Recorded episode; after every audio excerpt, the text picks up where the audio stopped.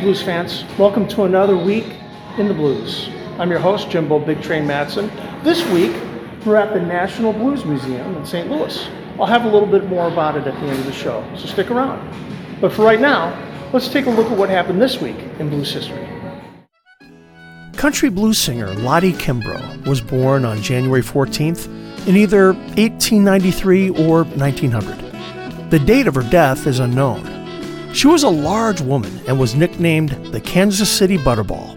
Her recording career lasted from 1924 to 1929. One music journalist wrote that Kimbrough's vocal power and unique arrangements of several of her best pieces rank her as one of the sizable talents of the 1920s blues tradition. Chicago slide blues guitar maestro Earl Hooker was born January 15, 1930, in Clarksdale, Mississippi. Later that same year, his parents moved the family to Chicago. Hooker is considered a musician musicians, and he performed with blues artists such as Sonny Boy Williamson, Junior Wells, and John Lee Hooker, and fronted his own bands. An early player of the electric guitar, Hooker was a flamboyant showman and picked the guitar with his teeth, or his feet, or played it behind his neck, or between his legs. Chicago blues harmonica player and singer Lester Mad Dog Davenport was born January 16, 1932, in Tchula, Mississippi. He moved to Chicago when he was 14. Davenport's first claim to blues fame was a 1955 Bo Diddley Chess session he played harp on that produced Pretty Thing and Bring It to Jerome. He also played harmonica with the band The Kinsey Report. 1992 saw his first solo effort that was followed by several others. Chicago blues singer, guitarist, and songwriter E.G. Kight was born January 17, 1966, in Dublin, Georgia. She's worked with a who's who list of country and blues stars, including George Jones, Jerry Lee Lewis, Conway Twitty, Merle Haggard, Luther Allison, Hubert Sumlin, Pinetop Perkins, Taj Mahal, B.B. King, and Koko Taylor. Already a professional musician in her mid teens, Kight moved away from playing country songs and began her career in Chicago blues after hearing a recording of Koko Taylor. She's received several nominations for Blues Music Awards. Chicago blues piano player Henry Gray was born January 19, 1925, in Kenner, Louisiana.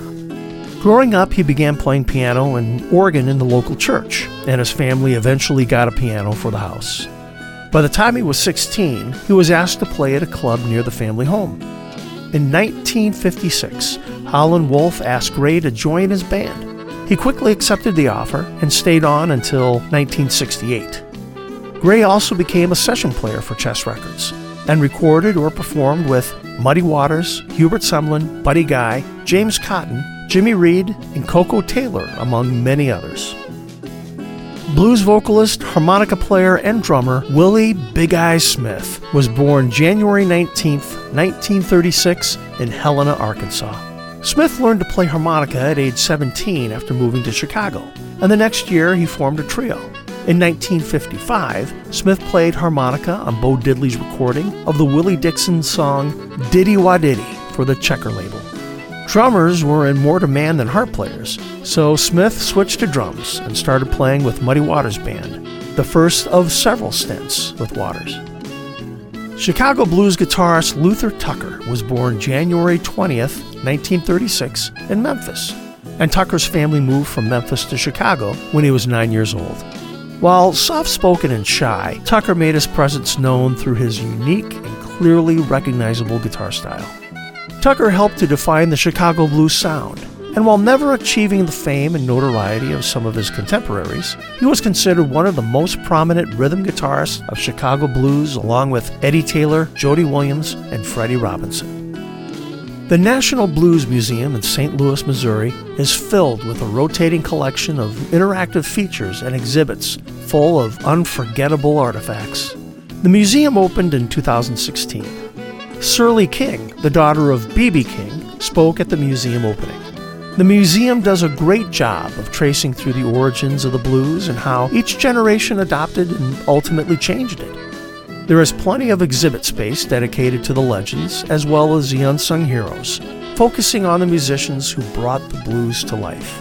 In addition to preserving the history of the music, they also have a live music space that serves as a host to local and touring acts, but also hosts a regular open mic complete with a house band. And I was fortunate enough while visiting there to jump up and do a couple of songs. Well, blues fans, we just covered some of the highlights here, but if you want to know more about these artists or the other things that happened this week in the blues, be sure to follow our social media pages or go visit our website at bigtrainblues.com. We'll have a brand new episode next week. So, we'll see you then.